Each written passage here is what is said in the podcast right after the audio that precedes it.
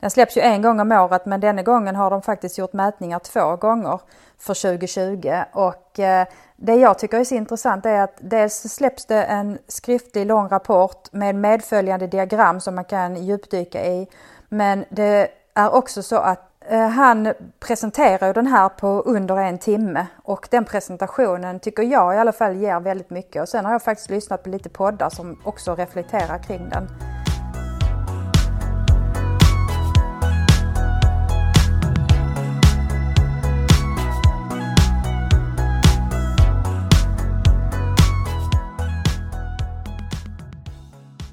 Eh, den är väl värd att lyssna på, särskilt om man jobbar i undervisning som lärare därför att mm, man kan titta på trender för ungdomar.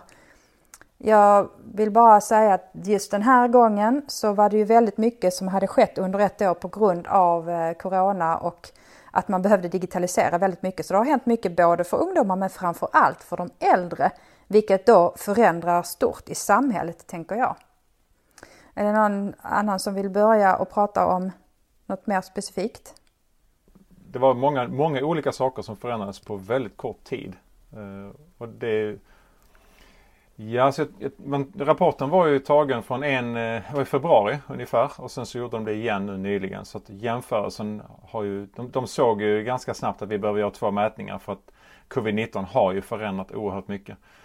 Och vi har ju sett i skolans värld hur vi har fått skifta fokus på våra arbetsuppgifter men också hur många det, fler det är som har behov av att kunna jobba digitalt och kunna jobba med, med de verktygen som har funnits länge. Och det, hade man gått tillbaka ett år så hade vi, ingen av oss trott att vi hade varit där vi är idag.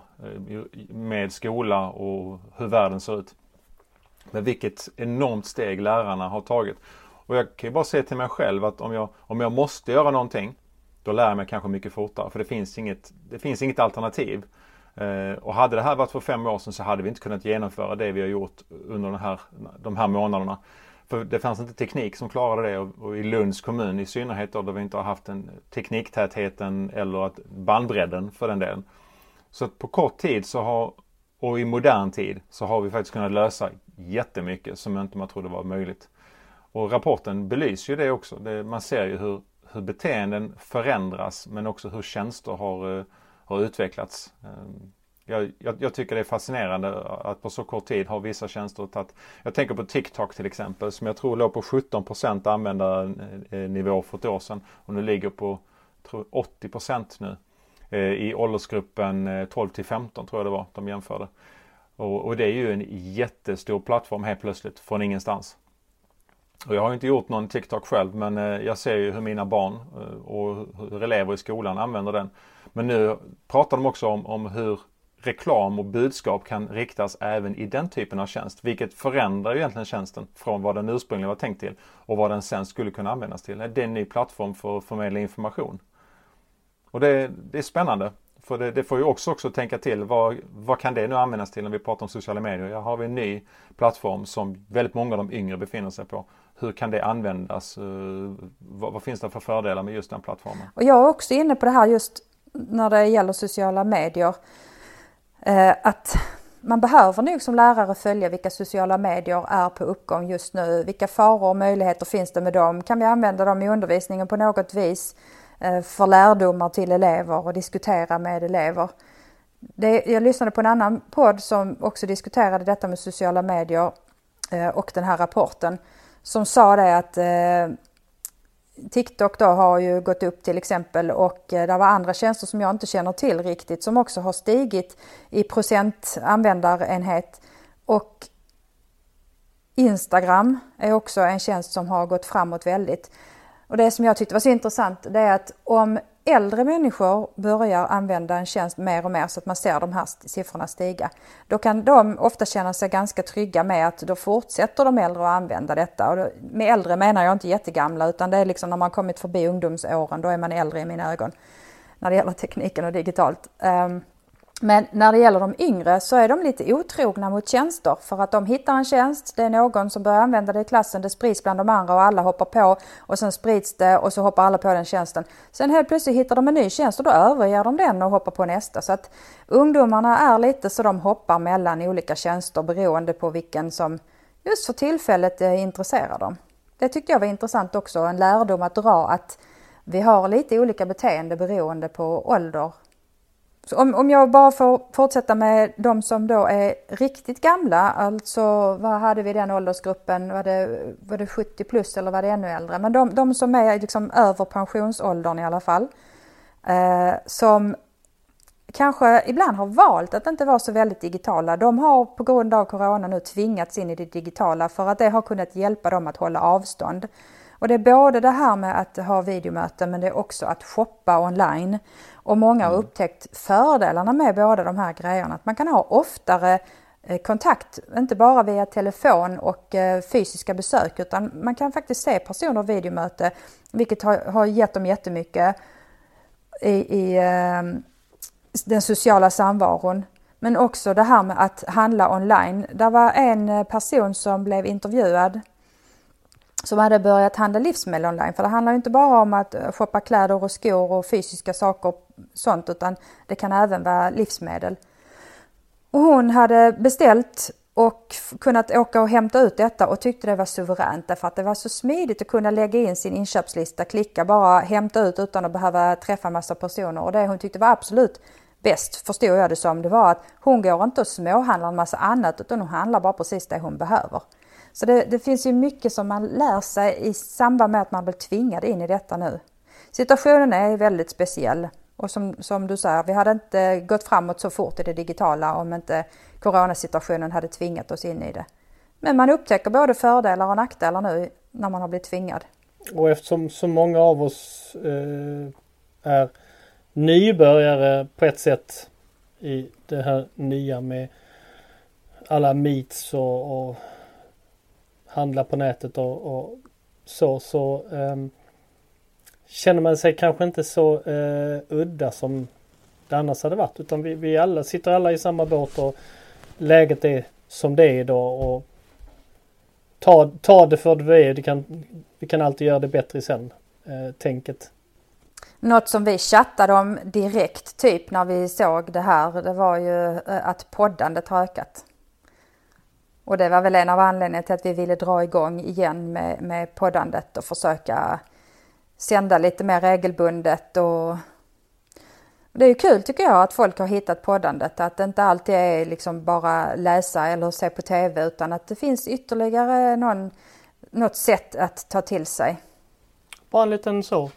Mm. Uh, hur mycket är, är vi ute, vi tre då? Facebook använder vi, ja det vet jag. Hur mycket twittrar vi? Inte speciellt ofta. Väldigt inte speciellt Däremot ofta. så har LinkedIn blivit allt vanligare för, för mig eh, det här året. Jag var inte alls aktiv där tidigare men har sett att det är, det är mer och mer intressanta inlägg som hamnar på LinkedIn. Som kanske tidigare hamnade i mitt flöde på Facebook. Så jag tror i, i, för yrkesövande tror jag man börjar nu flytta. Jag upplever att folk flyttar plattform. Och, så att LinkedIn blir större och att Facebook kanske är mer för, för grupper. Och sen, sen hörde jag också att, eh, att handla via Facebook Market har ökat Eh, ganska mycket. Blocket leder än så länge i Sverige men att Market har öppnat. Vilket kanske då också gör att de får fler personer att ansluta till Facebook och kan ta del av andra saker.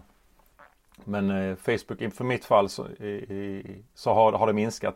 Eh, användandet är grupper eh, för att kunna nå vissa personer men, och, och Messenger framförallt. Men själva scrollandet på Facebook har mindre och mindre betydelse för mig. Jag tror att eh, det har förändrats. Nu har inte detta med rapporten i sig att göra men som du säger att tidigare var det Facebook och där skötte man både jobbrelaterat och privat. Och sen hade man LinkedIn som var helt bara för jobb och nätverkande och där hände egentligen inte så mycket. Det var inte så där jättemycket inlägg utan det var mer kontaktskapande och att nu söker jag jobb och lite så här. Och jag har uppfattat att det finns folk som är irriterade över att LinkedIn nu har blivit mer likt Facebook för att man lägger ut mer inlägg och delar och tycker till.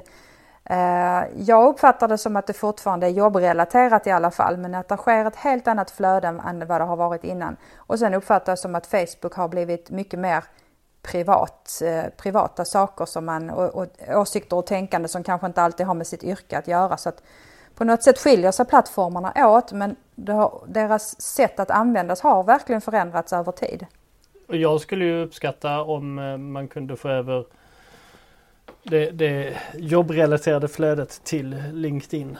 Eh, för just nu så drunknar kanske intressanta jobbrelaterade saker i, i ett himmelsfär utav eh, julhälsningar. Eh, nu är det inte så mycket, nu har väl Trump-flödet eh, sjunkit lite grann men. Mm. Övriga sådana här eh, Pinterest, eh, Instagram, Reddit. Ni ser lika mycket ut som frågetecken som jag kanske. Nej men jag tänker Pinterest. Eh, är man aktiv lärare och många gånger bland de yngre tror jag att man använder Pinterest väldigt mycket för inspiration kring kreativt skapande. Man kan hitta väldigt mycket eh, ja, pyssel och skapande uppgifter. Eh, och de är många gånger samlade i, i eh, så man hittar dem samlat mm. bra när man letar efter någonting. Så jag uppfattar det som att eh, lärare bland de yngre och förskollärare använder Pinterest ganska mycket. Själv gör jag inte det. Jag har tittat in på den men nej.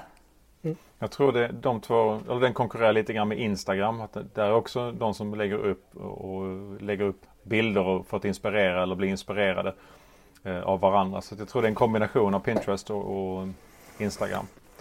Eh, men jag ser också att Pinterest används eh, en del mm. i skolan för att just hitta och bli inspirerad av andra. Twitch, men vad är det för en? Det är för de som spelar eh, spel, att de lägger upp sina filmer där också så man kan se andra duktiga spelare och hur de gör, spelar spelen. Ganska snäv målgrupp skulle jag vilja säga, jag för det är ju inte för alla. Ja, det, jag tror det är en kombination av dels det men också en chattkanal. Du kan koppla upp det mot Twitch när du spelar och andra kan gå in och skriva till den som spelar online. Eh, men det, jag tror att den, eller jag har för mig att den håller på att utvecklas till att bli mer än bara spel men det var där det begav sig. Men det, det som jag tycker är intressant är att många gånger så hamnar vi och ungdomarna på olika plattformar. Så det, det blir liksom olika sociala bubblor där ute. Det, det tangerar inte varandra så lätt utan de hittar sina eh, vänner, samma åldersgrupp, samma intressen och vi hittar våra. Och, och det är frågan när, när de går upp. Jag har en dotter som är 24. Så när, när hon har ju Facebook och hon har, hon har LinkedIn och hon har Instagram. Men, men mina allra yngsta eller min 12-åring, hon har ju andra plattformar som hon befinner sig på. Så att det blir liksom generationer tar med sig kanske ett visst beteende och en viss plattform för man träffar likasinnade och ungefär samma åldersgrupp. Så för Facebook har ju funnits med nu ganska länge och eh, än så länge finns jag kvar där. Uh, och jag, jag, tror det, då tillhör man en viss grupp. Sen de äldre, som Anneli nämnde, de äldre. Jag tänker de som är liksom nästa generation eller eh, min mamma då liksom att de har också hittat dit och för att det blir ett socialt sammanhang. Uh, kan vara och ibland kan det vara mest, mest för tidsfördriv. Det är det jag är rädd för när jag tänker sociala medier. Att det, det är lätt att man, man hamnar där och, och scrollar och, och konsumerar men man bidrar kanske inte speciellt mycket. Så det, det är det här liksom att väga de två. Jag försöker se det till ett, ett, ett pedagogiskt perspektiv och ett perspektiv ur utyrkesövande. Att jag kan hitta saker och lära mig saker. Men när jag hamnar i ett scrollande så vill jag bara där bort ifrån. För då, då syftar det inte till det jag, det jag vill använda tjänsten till. För tiden går. Jag har eh, min 12-åring som, som kan nämna det att eh, hon har svårt att släppa det, svårt att låta bli. För det blir lätt nya videor, nya flöden. Eh, och det är kanske det som är diskussionsämnet i skolan nästa dag och då, har man, då får man inte vara med om man har missat någonting kul som hände på sociala medier. Så det, det gäller att kunna väga det, även om det stiger så kan det vara, den andra aspekten är att det kan vara oroväckande att man mindre och mindre tid, den fysiska tiden man träffar med andra människor minskar och ännu mer i, i, det, i det vi har just nu med covid-19. Att vi träffas allt mindre och spenderar allt mer tid över det, det digitala. Eh, så att kunna, kunna ta, ta de båda delarna, skolstängning som man pratar om. Det gör att eleverna träffar ju varandra ännu mindre och ännu mer över kanske nätet. Det är viktigt att vi träffas fysiskt också.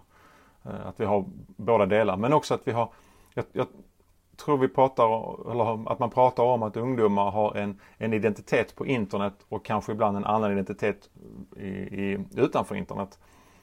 Det behöver inte vara att, att det, man kan kalla det roller. Man har en roll på internet, man har en annan roll privat.